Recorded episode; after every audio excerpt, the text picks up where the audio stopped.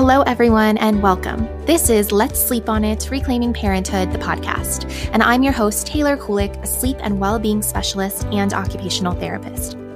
My mission with this podcast is to examine the parenting narratives that dominate our culture and grow together as parents. Here, we will talk about biological infant sleep as well as many other parenting related topics. And you'll also hear real empowering journeys from parents who are parenting against the grain. I hope that you walk away from each episode feeling inspired, empowered, and supported.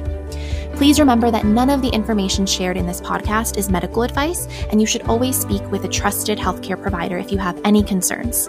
Let's dive into today's episode.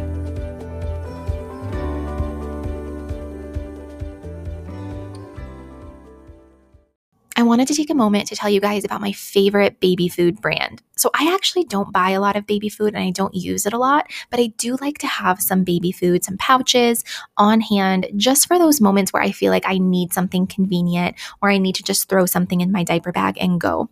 So, my favorite baby food brand, and really the only one we use now, is Serenity Kids.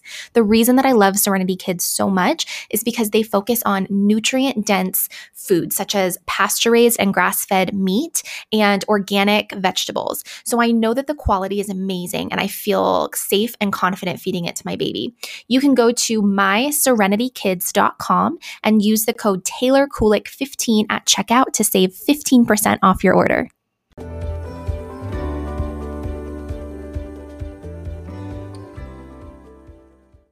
Hi, everyone. Welcome. I'm so excited today. I have Lily Nichols joining me. Lily Nichols is a registered dietitian and nutritionist, a certified diabetes educator, a researcher, and an author with a passion for evidence based prenatal nutrition.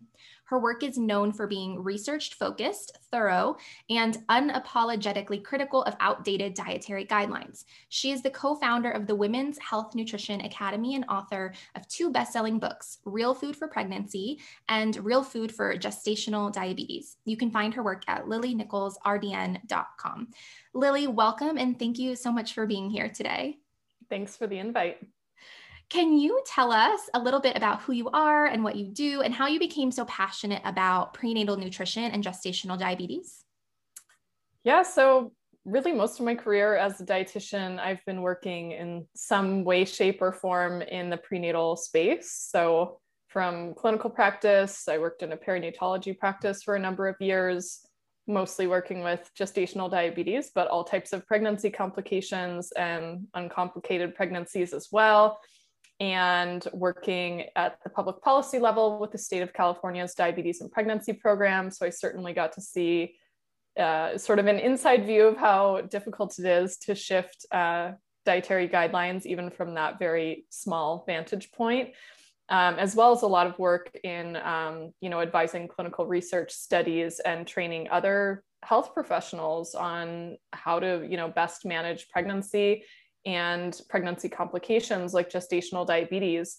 Um, you know, I, I really got passionate about this work from the angle of gestational diabetes when I understood the long term impact that it can have on the baby along their really their whole life into adulthood if blood sugar is not well controlled in the mother. So it can be anything from a six to 19 fold increased risk of type 2 diabetes or obesity by the time the child turns 13. And this is because their bodies are imprinted genetically. I mean, we call it epigenetics. They're expression of their genes is impacted by the environmental factors that they are exposed to in pregnancy. So blood sugar is just one factor, but you can also include, you know, nutrient deficiencies or exposure to toxins or lots of stress. I mean, many things can impact this. So knowing that this one little factor could have such a huge impact on a child's future health um, really stuck home with me um, long term and then seeing in practice how well or maybe not well the guidelines work on helping to manage uh, blood sugar in pregnancy led me down many different paths of researching you know how our dietary guidelines were originally set what was the strength of the evidence used to set those recommendations what has research found in recent years on specific nutrients or nutrient levels. Um, and really how can we best support moms to have healthier pregnancies, more enjoyable pregnancies, healthier babies, um, primarily through focusing on nutrition. So that really led me to write both of my books and just get the word out so we can sort of tackle this from a, a grassroots level, which is really the level that I think we're going to make the biggest impact, not like a top down uh, policy level. Mm-hmm. I love that. And I love your work so much. And I um, love your book, Real Food for Pregnancy. I read it before my last pregnancy. And um, it was so fascinating to me as I was reading it because it's all, it's really a very research backed book. I mean, you cite and reference everything in there. And it was really interesting to learn that a lot of the conventional prenatal advice that we're given is really not backed by a whole lot of research. So, for those that are kind of new to your work, unfamiliar with your work, haven't read your book, can you tell us a little bit about how your approach to prenatal nutrition differs from conventional prenatal nutrition advice? Yeah, for sure. So, the conventional advice I mean, if anyone's familiar with the dietary guidelines, their first dietary guidelines in the US were issued in 1980 um, and they're they've been relatively unchanged um, since then. They make tiny little tweaks, but it's pretty much the same message. That those guidelines encourage us to reduce our intake of fat, especially saturated fat, reduce our intake of salt, increase our intake of uh, carbohydrate, choose lean protein, choose whole grains, like avoid full fat dairy, take the yolks out of your eggs, I mean, it's the same message we've been given for those anyone who's childbearing bearing age. I mean, this is pretty much what we grew up with as kids hearing.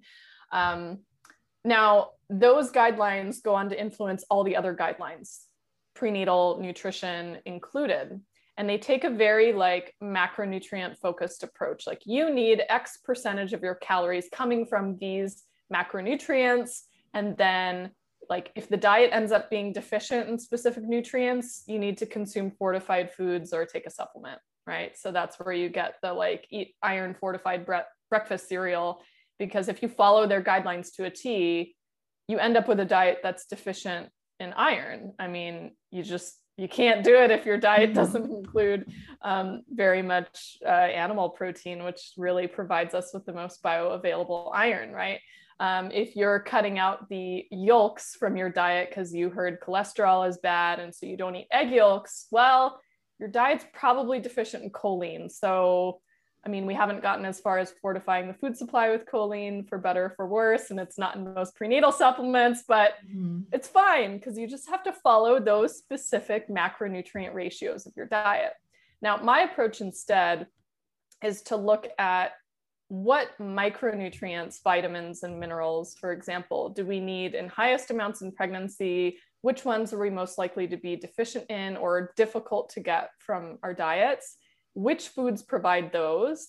Let's build a reasonable looking diet based on building up the micronutrient density as much as possible. And then let's see where the cards fall, see where we fall with macronutrients. And it just so happens that you don't end up with a low fat diet um, you end up with a little more protein in the diet, which lo and behold, we actually need because the first ever study done on protein requirements in pregnant women specifically was done in 2015. And they found that our guidelines underestimate protein requirements in late pregnancy by 73%. I mean, that's a huge wow. uh, miscalculation. Yeah. Um, you also end up with a diet that just so happens to be lower in carbohydrates because a lot of the nutrients that you need in highest amounts in pregnancy just are not found or not very found in very concentrated amounts in carbohydrate rich foods. So you just end up with a different macro balance, but you meet the nutrient requirements of pregnancy far better than the conventional guidelines. Um, and I show you that actually in the book. It's in the uh, first chapter, which you can download free on my website, where I have a comparison meal plan between the two and then ran a micronutrient analysis. Um, you also see the calories and macros. So it's like pretty equivalent calorically. The macro ratios are different, and you meet the micronutrient requirements far better with the real food plan. So I take like a nutrient dense approach uh, first and foremost. Yeah, that's so great. Why do you think there's such a lag between the research, what the research is actually telling us, and clinical practice and what doctors and uh, most nutritionists and dietitians are recommending for um, pregnant women? Well, I mean, a lot of it comes down to systemic issues with how our healthcare system is set up. So, the way mm-hmm. our healthcare system is set up, you just, as a clinician, and I, I speak as somebody who has worked in, you know, conventional healthcare, you don't have time built right. into your schedule to research. Mm-hmm. Um, you are so you are booked so back to back with clients that you don't have time to do anything other than actually like sit there face to face with clients or uh, document you know your chart notes after your visit so what are you going to do as a professional you're probably just going to present the guidelines as they are presented to you um, in addition, you can face like liability if you go off of the guidelines and recommend something else and cause harm. So you have to be very careful. Um, this is why my, my stuff is so heavily cited. I mean, I feel like almost every sentence has like a, a footnote because I want people to know like where the information um, is coming from. This is like a peer reviewed mm-hmm. study that I pulled this from, and this is why I came to this conclusion. I didn't just pull it out of thin air. Um, so I think that that's like the primary issue. The other issue is that there's just a pretty long lag time in general for new research to make it into clinical practice. It's hard to change old habits. If you've always taught a certain thing, um, it, it's going to take a lot more evidence to convince you to teach something else and to change that habit.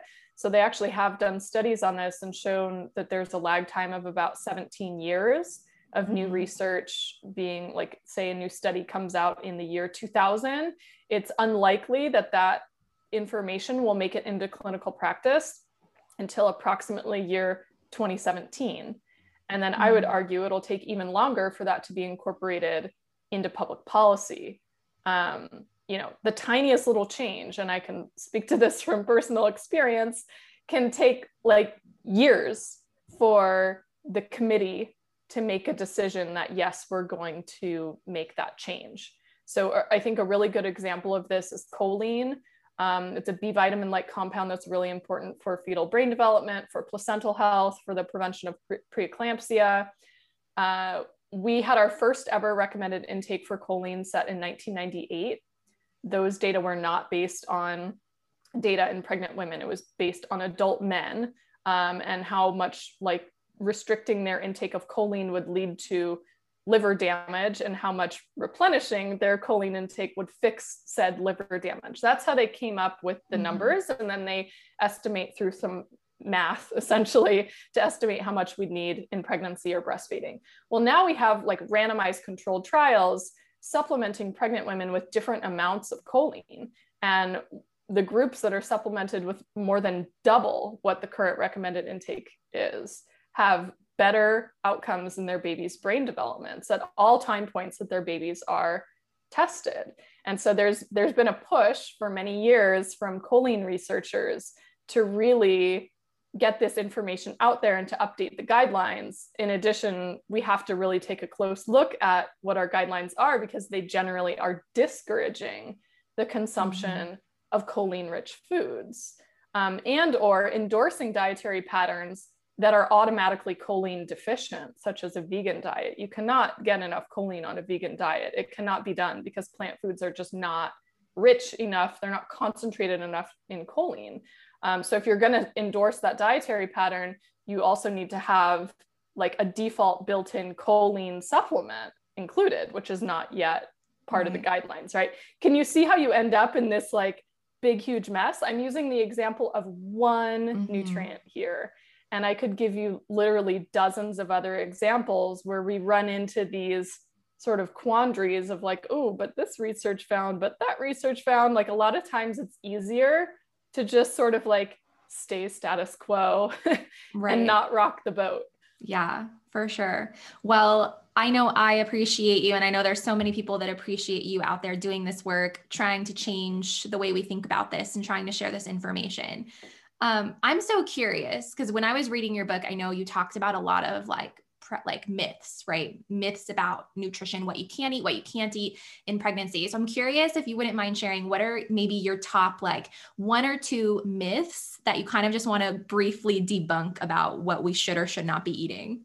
Maybe that's a tough question okay. for you. Yeah, well, I, I, think I'll take this maybe from the uh, foods to avoid angle. Mm-hmm. There's many different yeah. angles I could take this question, but I feel like a lot, you know, in practice, when women come to me, they're often like, what do I need to avoid? Like, what can't I eat now that I'm pregnant? There's all these concerns that like what you're going to eat is going to harm which i think it, it, it kind of goes along with this like it's like this fear-based mentality especially yes. during pregnancy which i think that's what i loved about your book is it's very empowering and it doesn't feel fear-based at all it's just logical and, and reasonable which i love and i think that's what pregnant women need yes yes. And you know what's what's sort of ironic about it is that's one of the criticisms i have from um, people working in conventional healthcare is like i'm overwhelming them with too much information um, or like you know i have a section in like the foods to avoid chapter talking about the research on caffeine or alcohol things that are kind of controversial. And they're like no you shouldn't highlight the studies that show that like drinking one glass of wine is not necessarily shown to harm the baby. And by the way, I don't endorse alcohol consumption in pregnancy because I don't think it's offering you any nutritional benefits. Mm-hmm. But if we're really going to speak to like the research on this, the studies that have looked at intake of one glass a day don't find evidence of harm. There's mm-hmm. not evidence of benefit either, right? But like we we lump in, you know, all like the tiniest sip of alcohol is going to damage your baby, causing all this stress when it's like no right. probably having a sip of your husband's beer is not that big of a deal do i endorse that you drink beer throughout your pregnancy no but we also need to like calm people down mm-hmm. from this like this feeling like you know you you have to walk on eggshells your entire pregnancy which right. is just not the case um, so i didn't mean to go into the controversial land of alcohol but nonetheless when you're talking about foods to avoid a, a lot of times you're given like a pamphlet or a list that says don't don't eat this while you're pregnant. This food is unsafe for you to consume. And usually things are on that list because of their um, risk for being contaminated with certain bacteria that could cause an infection like salmonella or listeria or something like that. Um, interestingly, it's when you actually look at the list and look at the relative risk that those foods are contaminated or the relative risk that you'll actually get sick from them while you're pregnant, it, it really doesn't make sense that we've chosen those foods to be on the list and then ignored other foods to not be on the list. So, a great example is eggs. They recommend you don't eat eggs with runny yolks because there's a chance that you could get salmonella, which can be more serious um, when you're pregnant because your body makes all sorts of immune system changes to allow your baby to grow. And as such, you know, you're more susceptible to foodborne illness. But the chances that an egg contains salmonella is like 1 in 12,000 to 1 in 30,000 eggs. Mm-hmm. Moreover, of all the foodborne illness outbreaks in the US, only 2% are attributed to eggs. Mm-hmm. But the foods to avoid list do not include the food group that is most likely to lead to foodborne illness. So in the US, 46% of foodborne illness outbreaks are due to raw fruits and vegetables. But nowhere on the foods to avoid list do they say, like, don't have raw spinach, don't have mm-hmm. raw fruit. Um, they don't even tell you to avoid, like, probably the most contaminated, which is pre cut fruits and vegetables that you consume raw, like things that you buy pre cut at the grocery store. Mm-hmm. Like, if you cook them, fine, you'll probably, probably kill any bacteria that's in there. But those are notoriously linked to foodborne illness or you think about all the e coli issues with romaine lettuce in the past couple right. of years i mean it's just like yeah. wild so we've kind of arbitrarily chosen the foods that are like a no-no versus the foods that nobody gives you know any you know indication that that they could potentially be contaminated because in truth any food can become contaminated. So in right. my opinion it just comes down to common food safety. Mm-hmm. um, you know are you buying high quality foods? Are you storing them at the proper temperature? Are you cooking them in a clean kitchen? Are you making sure not to cross contaminate raw meat or animal foods with foods that will not be cooked like raw vegetables that you're going to put in a salad Are you putting like meat back in that's cooked back into the marinade that it sat in when it was raw? I mean, common sense things that a lot of people actually don't do, surprisingly, could prevent the majority of issues. Um, in addition to that, most of our foodborne illness outbreaks are from foods eaten away from the home. So, restaurants and like pre prepared meals, most of it is not coming from what we're cooking actually at the house. So, if we encourage people to cook more food at home and less food at restaurants, we might actually do more to reduce foodborne illness outbreaks than just giving a list of you cannot eat XYZ food. Mm-hmm. That's so yeah, that's so interesting. And you've talked about eggs and the benefits of choline so much. And you know, the what is the risk too of putting that food on the avoid list and then maybe pregnant women are so scared to eat that food at all that they then don't reap the benefits of the food. So that's another factor to consider. Absolutely. We need to be thinking of that sort of uh, risk benefit ratio of like mm-hmm. playing it safe with food versus risking uh, nutrient deficiencies. Eggs are like one of the biggest ones. It's like a hill I will die on. they were just so nutrient dense that if you, unless you have an egg allergy, I really think they're such a, a valuable component in the diet. I mean, they represent more than half of our uh, choline intake in our diets. Mm-hmm. They're just one of the, the most choline rich food sources that we have. So if you fall into that category of I will not eat eggs unless they are over easy or have a slightly runny yolk, and then you're going to ditch eggs entirely as a result of concerns of food safety, I think we have, you know, flipped this risk benefit right. not in your favor, you know?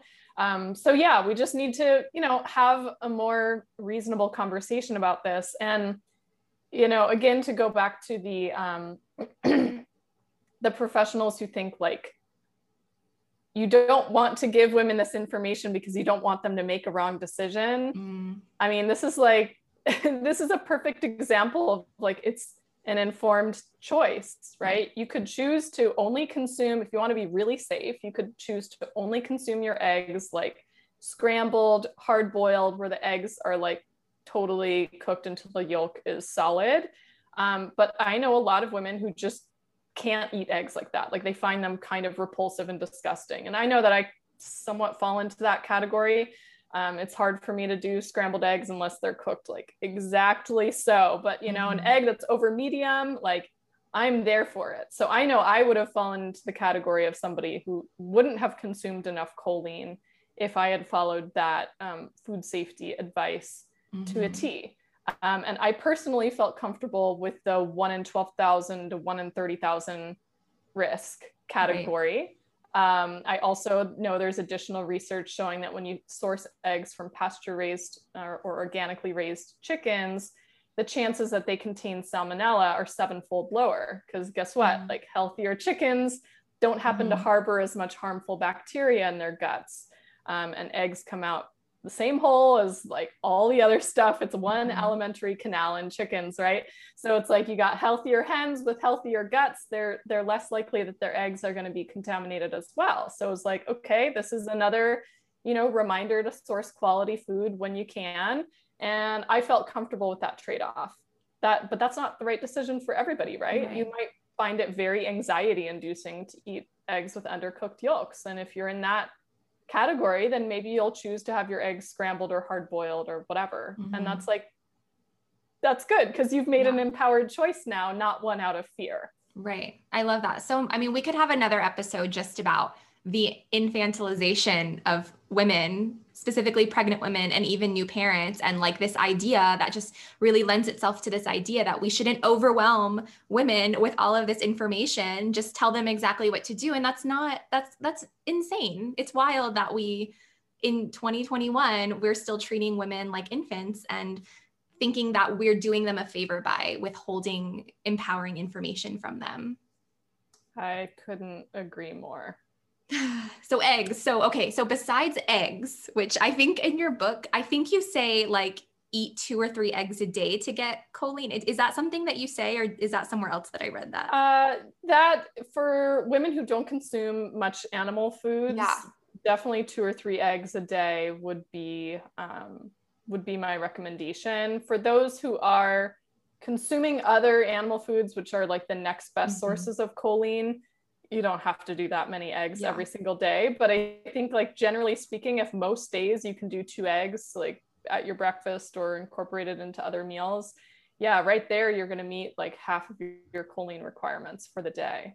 Yeah, I remember reading that when I was pregnant and I was like, okay, Lily said I need to eat two eggs a day. So I like I like hard boiled eggs. So that's like the easiest thing to do because I just yes. make a big batch of hard boiled hard boiled eggs and put some salt and pepper on it and just snack on them during the day. But so besides go. eggs, what are some other like most nutrient dense foods that you would recommend um, expecting mamas eat and why? So a big one is uh, seafood. And this actually gets mm-hmm. into a tricky category because people get all concerned about uh, heavy metals or maybe the issues with um, raw fish and you're told not to consume sushi. So i don't know how much we need to go down those specific rabbit holes.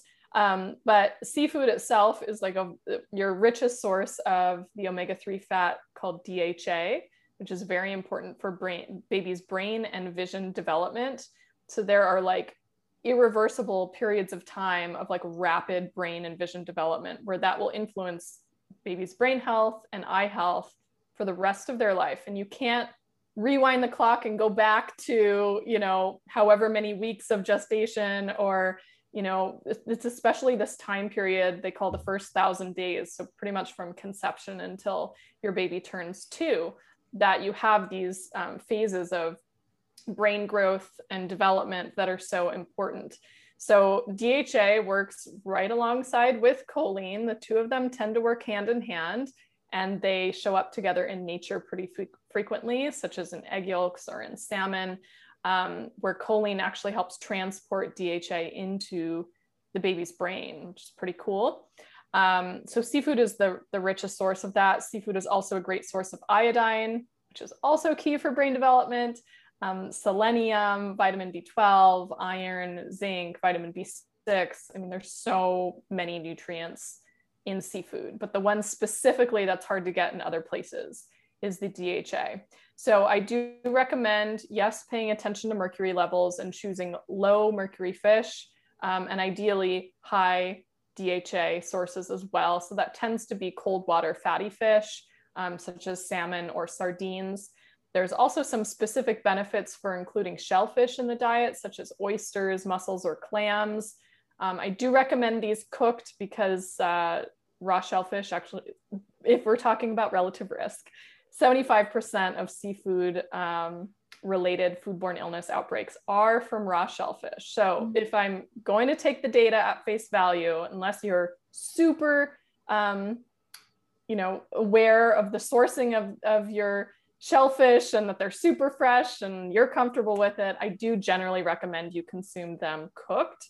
But oysters, uh, clams, and mussels are extremely high in B12, iron, zinc, and copper, which are all really important nutrients um, in pregnancy. I mean, they're they're high up on the list for those nutrients, almost akin to um, a lot of the organ meats like liver. Uh, so they're excellent if you can include those in your diet maybe once a week or so.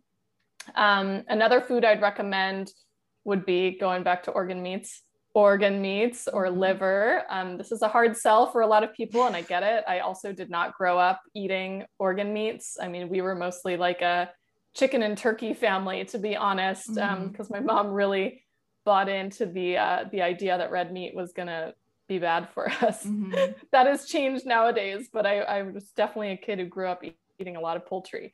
Um, so organ meats tend to be very concentrated in nutrients. Sometimes they have 200 fold higher concentrations of vitamins and minerals than um, just like muscle meats like steak or chicken breast or whatever. So if you can incorporate organ meats into your diet, maybe once a week, even every other week is like fabulous.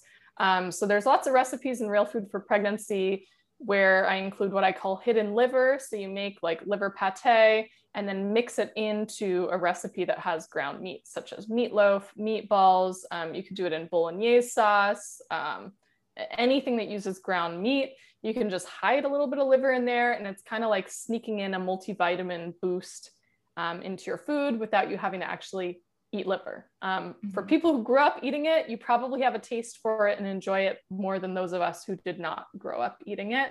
Um, but it is a really, really nutrient dense source of uh, food to incorporate into your diet, even if it's like a couple times a month. It doesn't have to be every mm-hmm. meal or even every single week. Um, there's so many more foods. Of course, I don't want to keep it all on animal foods. So, like your fruits and vegetables also provide a lot of important nutrients. Um, especially your, your leafy greens are really high in folate. Um, that's important for very early fetal development, but continues to be important throughout um, pregnancy and postpartum. It also tends to have a lot of minerals, um, vitamin K1, which is helpful for blood clotting. Um, they're just fabulous nutrient dense sources of food. So you're looking at, you know, spinach and kale and chard and all of those leafy greens. If you can incorporate those into your diet on a hopefully daily basis, but at least a couple times a week, um, you're definitely boosting your nutrient intake there as well. Awesome. You mentioned folate, and I'm curious what your thoughts on are about prenatal um, vitamins and maybe supplementing if you don't tend to eat a lot of a specific food or nutrient in your diet. Um, but then also your thoughts on folate versus folic acid in um, prenatals. Yep. So big question. Uh, yeah so generally speaking i i am a fan of prenatal supplementation um, but from the vantage point that it is an insurance policy not a replacement for eating a nutrient dense diet because i think that's kind of the message that is given a lot of times is you don't have to again it kind of comes back to that infantilizing um, prenatal advice it's like, oh, you mm-hmm. don't have to do anything different now that you're pregnant, or you don't need to eat anything different that you're breastfeeding. It's fine. Just take your prenatal and you're good.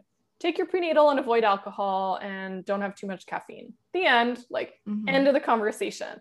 And uh, I mean, a prenatal vitamin, there are some really good ones on the market that are more complete, but a lot of prenatals are really not that high quality. There is no specific guideline like an FDA rule or something that supplement companies need to follow to qualify something as a prenatal vitamin.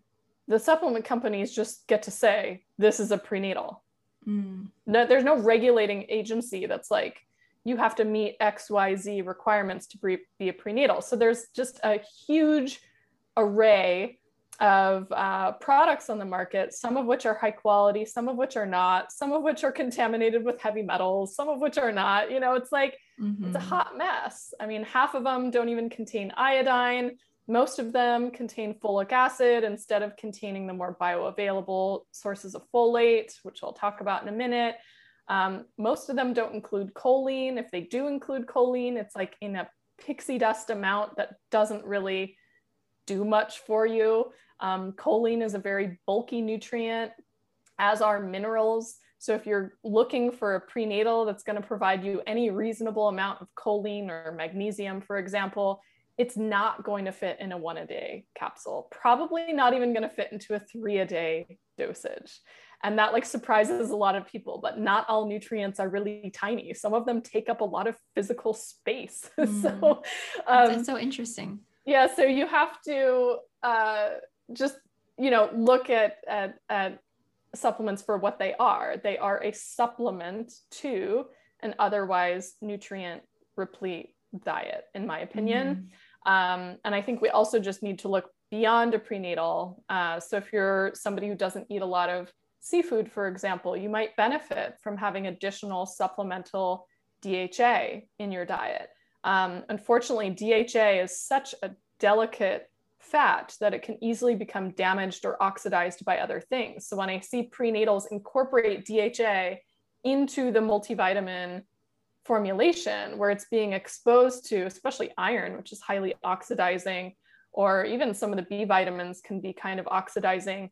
I that DHA has probably gone rancid. Like it's probably not doing your body any good because it was mm-hmm. damaged. Like that needs to be a separate supplement. Mm-hmm. But these sorts of details don't sell to the general public, you know. So when people see my recommendations on prenatals that don't include DHA, um, I also generally don't recommend a prenatal that automatically has iron built in because a lot of people don't need the extra iron. It should only be added in in cases of iron identified iron deficiency where you're not willing to replete those with food, which is far more bioavailable mm-hmm. for iron. But people see my recommendations, they're like, but there's no iron, but there's no DHA. And it's like, yeah, yeah, yeah, I know. I cover that. Like, read chapter six of Real Food for Pregnancy, where I talk about the supplements. There's like a reason why um, I'm not recommending those specific things. So, um, if you see a formula that only is one capsule or one tablet a day, it's not enough unless you're eating like a super, super nutrient dense diet all the time. Those one a days are just a complete waste of money, in my opinion. Um, you want to look for a more you know complete uh, option and i do have on my instagram highlights for supplements um, my top two recommendations for prenatals if people want to look into those um, as for the second part of your question which was the folate versus folic acid this comes down to some biochemistry essentially um, where most of the folate so folate first of all is like an umbrella term that refers to any any type of folate. Um, there are naturally occurring folates. There's 150 types at least in food alone. The majority of those are in the form known as methylfolate. Uh, and then there are synthetic forms, and the synthetic form is called folic acid. And the majority of the folate in your body is in the form of methylfolate. 95 to 98% of the folate in your body is in the form of methylfolate. Folic acid is biologically inactive. Your body has to convert it via uh, several different steps to turn it into methylfolate to be usable. Now, this is all fine and good if that conversion process worked well in everybody, but 40 to 60% of the population has a difference in the functioning of their MTHFR enzyme um, which reduces their ability to convert folic acid into folate. And how much that process is defective, so to speak, um, depends, depends on this specific type of MTHFR uh, variation that you have. There are several different types, but it can be like, you know, anywhere from 30 to, four, to uh, 70% reduced ability to convert folic acid into methylfolate. Now, like I said, folic acid is not metabolically active. So until you convert it, your body can't do anything with it. and then you just build up high levels of what's called unmetabolized folic acid in your body, which ironically can actually lead to a functional folate deficiency in your system. It can also mask vitamin B12 deficiency. So we are now having a lot of new research come out showing that there can be problems with unmetabolized folic acid. Many of them we just don't actually fully understand what the effects could be because it's pretty recent that we have people ingesting such high amounts of folic acid. Um, they for- started fortifying the food supply in the late 1990s with uh, folic acid. Most of the refined grain products are fortified.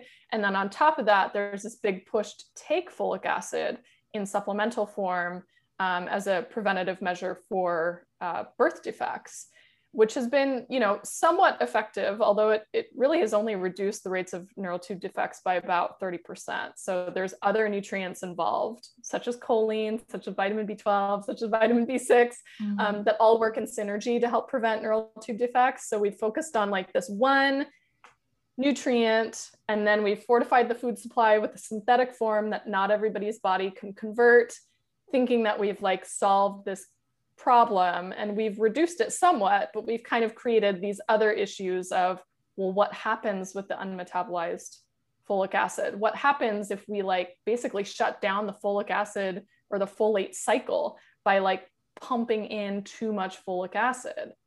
It's created this mm-hmm. whole quandary. So, uh, without getting like too far down that line of thinking, um, I do have a big blog post on my article on this specific topic all the references are cited because I know this is like a really hot button um, topic for people. So if you want to go back and read the research studies yourself, like all the references are there. So you're welcome to link to that um, if people want to read more about it. Oh, perfect. Thank you. So this information is so important, um, all of it. But it, it, can also feel really overwhelming for maybe a pregnant mom who's listening and hasn't been doing any of these things and hasn't been maybe eating seafood or taking a DHA, DHA supplement or their prenatal has folic acid in it. So, um, or maybe they haven't just been eating a super nutrient dense diet. So, what would you say to that mom who um, maybe feels like they've they're failing or you know they're not doing what they think they should be doing? Um, what would you say to that mom? So, to like temper all of this sort of like sciency um, information when I go back to some of my earliest work in my career, I was working in like a very low income area of Los Angeles with mostly women who are on like food assistance programs, um, often eating like fast food for two meals a day. They'd come into their visits with like a, a you know, mega sized soda, and they'd still have relatively healthy pregnancies and healthy babies. So the human body is very resilient. It is very resilient. Um, in addition, we are always, as moms, just doing the best that we can with the information we have at the mm-hmm. time. I actually get this question often because I wrote Real Food for Pregnancy between my two pregnancies. So I learned a lot of information in researching that I didn't know before. Had I known how vital like i knew how important choline was but some of the research on like how much you actually need didn't come out until i had already like i already had a baby oops mm-hmm. you know um and so you you're always just doing the best that you can at at any given time um what i will say is that you know nature has a lot of things pretty well figured out i mean we've been having healthy babies for millennia, right? Um, we didn't even identify many of our nutrients until like the late 1800s and early 1900s. We didn't have mm-hmm. supplemental forms of nutrients, even like they hadn't isolated and then like created supplements for them until mostly like the mid 1900s were the first ones. So, how did we do it before? Right. You know, we relied on, you know, what Mother Nature provides and we we didn't overthink it and a lot of a lot of what i find that's kind of cool about my work is that I'll, I'll, read some study on like one specific nutrient that'll point out like why this thing is so important for these specific processes and oh isn't that interesting? And then you go back to it and it's like oh but if you're just eating this otherwise like decent diet like you'll get enough of that. Cool. Mm-hmm. so like maybe the rationale for eating something was nutrients a b and c but now you're like oh wow it's also for nutrients d e f and k and l and m mm-hmm. like a lot of things have some sort of like crossed over um, benefits. So i don't know if that's reassuring or not. I just think like the human body is really resilient. There's a lot of crosstalk between nutrients. Our bodies have a lot of metabolic flexibility built in where if something is lacking we can like pick up the slack with something else um, so like choline and folate share a lot of functions and if you're like low in folate your body will use more choline in certain metabolic processes to make up for a lack in folate and then like vice versa mm-hmm. um, so we're just always making the best decisions that we can day to day with the information we have and don't sweat the past. There's always more, always more to learn. I'm literally always learning every single day. Yeah, I love that outlook. And I share the same thoughts, you know, with anything related to like parenting, especially because that's what, you know, I talk about. It's we know, you know, I think it's helpful to have the information and to know like what helps us to thrive, what helps our children to thrive. Um, but then we, a lot of other things will work out too. And so, yeah, I think I really like that outlook. Um, do you have any just like quick tips just to, to leave moms with who, you know, we've talked a lot about pregnancy, nutrition during pregnancy, but what about postpartum nutrition? Does that look any different? Um, and what can expecting moms do um, to prepare for postpartum recovery in terms of nutrition? Yeah, so great question. Um, as far as pregnancy, postpartum, and arguably you can go all the way back to like fertility, preconception nutrition, there's a lot of overlap. Like mm-hmm. those same nutrients are important, possibly for different reasons, um, but the same nutrients tend to be important at all the different phases. During postpartum, specifically, and this will surprise a lot of people, but your nutrient needs are actually higher then than they are during pregnancy. And it's not just caloric needs, like almost all the nutrients, really. If we go just by the RDA, it's probably like a third to half of the nutrients, um, like micronutrients, would be needed in higher amounts. But I would argue probably all of them because the data we have used to set those RDAs is kind of weak for postpartum. That is that is the area in nutrition where the research is most lacking, um, mm-hmm. um, which kind of makes sense when you see how much research has focused mostly on men in the past, and then particularly postpartum is such a difficult time to study. Like, how many people want to sign up for a study when they're like completely overwhelmed with the newborn? Right. Like, I wouldn't. Yeah. You know, so it's it's a bit understudied. But what we do know is that at the very least, um, even if we don't think about breastfeeding yet, if you just think about recovering from birth, so you've had, you know, either whether it was a vaginal birth or a surgical birth, you still went through some sort of either labor, labor or major abdominal surgery, or perhaps it was like an emergency C-section. It was both. You had both mm-hmm. labor and major abdominal surgery. There are huge nutrient needs that need to be repleted after that. Like if you ran a marathon, you would take a while to recover from that. You would eat more food, you would drink more fluids, you would replace your electrolytes. Mm-hmm. If you had major abdominal surgery, you'd probably be doing the same. So we we do need to treat birth in the same way. You need replenishment. On top of that, your body just grew a brand new human being from scratch, which is just like a complete miracle in my opinion. Um, mm-hmm. But that mm-hmm. takes a lot of nutrients and whatever was not provided from your diet or was not already like in your nutrient stores preconception was being like pulled from your system that entire time. If you are nursing you're going to continue to pull from your nutrient stores and or whatever your intake is um, to like enhance the nutrient levels that are in breast milk. So yeah it's it's huge. I mean at minimum you need an extra 500 calories per day uh, we have new research showing that protein needs are specifically probably more than double um, what the current recommendations are for, for wow. postpartum.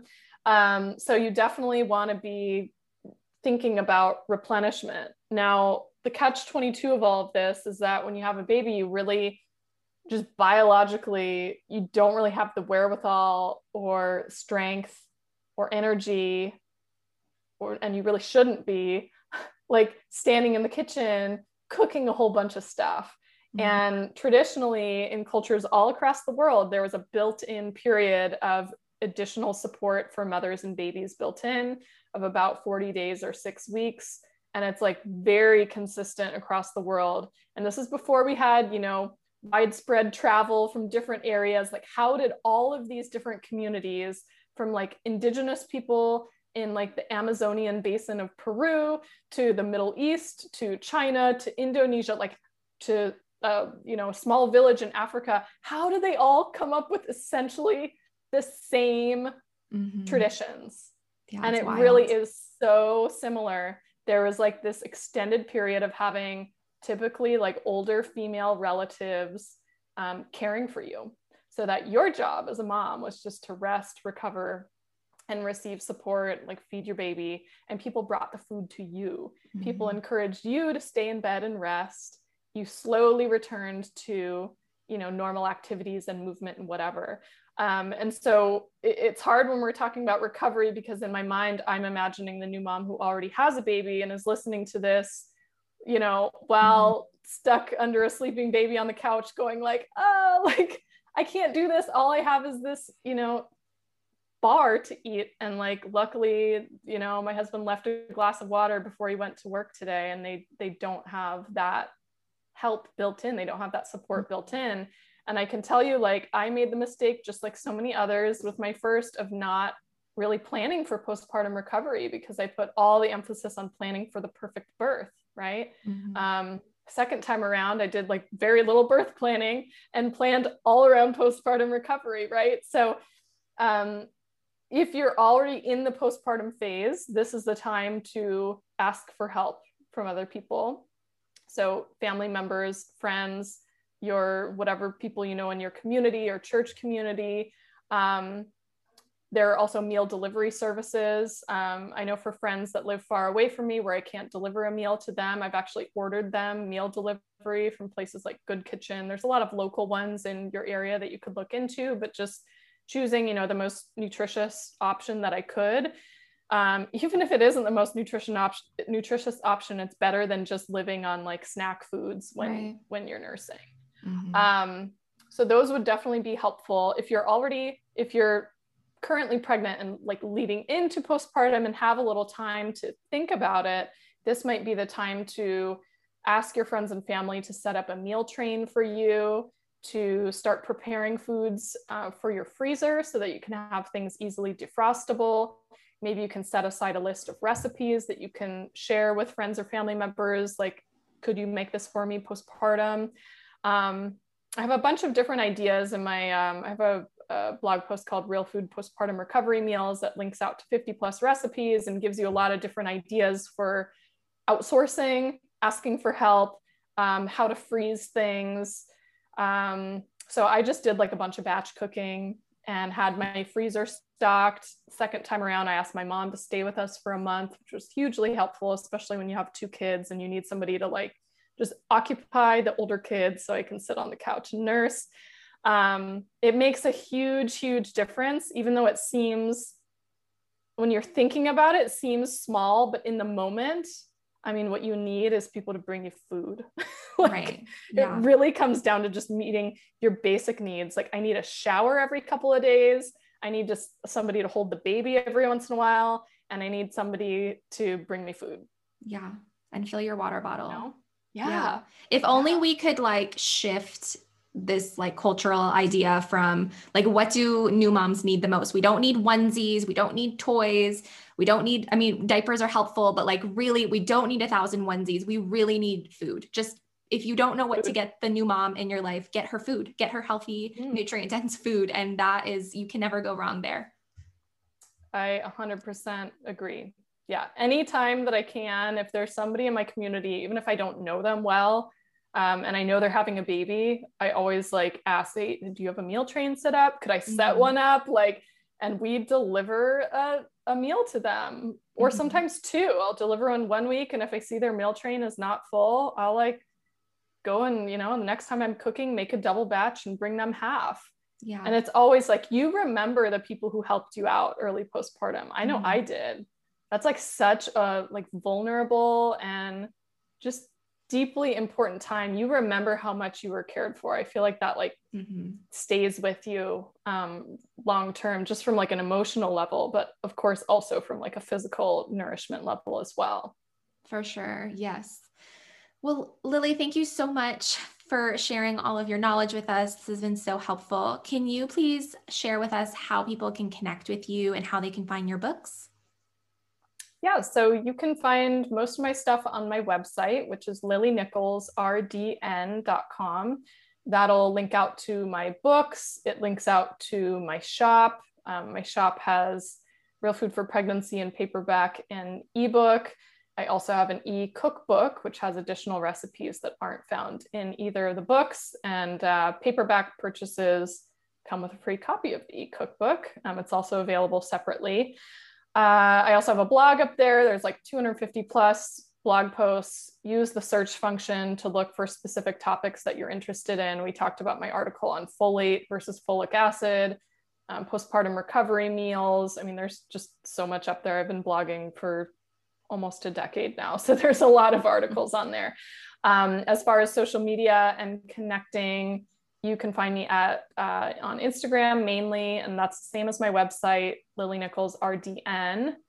And finally, for people who just want to get like a peek at the book but aren't sure they want to buy, I do give away the first chapter for free of Real Food for Pregnancy. So um, definitely check that out. You'll see if you like my writing style or not. obviously you can tell from you know our conversation that I, I do like to go into the details but i also really make an effort to put them all in context so i try to present it in a non overwhelming way um, so you can really you know look at it make informed choices take action and not get too bogged down with all the details yeah, I love that. And you do, I think you do a really great job of of uh, presenting the information in that way. And I also just want to say too that your Instagram account, not only are your blogs very, very like so much rich information in there, but your Instagram account, you do like research briefs, I think you call them. Um, so you do posts with like a snapshot of like different nutrients and you kind of link this evidence. So it's re- a really digestible, um, like bite kind of bite-sized way to get some information. I love the way you do that. So everything that you, you, do is just like you're you just provide a ton of free knowledge essentially. Yeah I, I, really make an effort to put as much out there for free as possible. It's kind of like my mm-hmm. my calling. So yeah. the research briefs are a bit of a response to like new research comes out and i'm like dang i wish this study was out by the time that i wrote real food for pregnancy and i can kind of fill in those blanks by providing that information instead in Real Food for Pregnancy, um, a lot of times it just provides more context or more rationale for emphasizing certain foods or you know certain sources of nutrients that maybe we weren't aware of uh, previously mm-hmm. or you know different recommendations on like quantities of nutrients that have changed so i try to keep people up to date on that um, via my instagram and my blog posts yeah, amazing. Well, thank you, Lily. Again, thank you so much for joining us. I know this has this is going to be so helpful for so many moms, and we really appreciate the work that you do. Well, likewise to you, Taylor. Thank you. Thank you for listening. I hope you enjoyed this episode. If you did, please subscribe and leave a review if you feel called to. It really helps our message reach more parents. You can also follow me on Instagram at Taylor Kulik for similar content or visit my website at www.taylorkulik.com. I offer online courses where we really dive into infant and toddler sleep holistically. And we also offer one to one holistic sleep support services if you're looking to improve your child's sleep or shift patterns without sleep training. If you know a parent who would benefit from this podcast, please share. And if you'd like to financially support this podcast to allow me to create more episodes more often, you can visit anchor.fm slash Taylor Kulik. I hope you'll join me next time.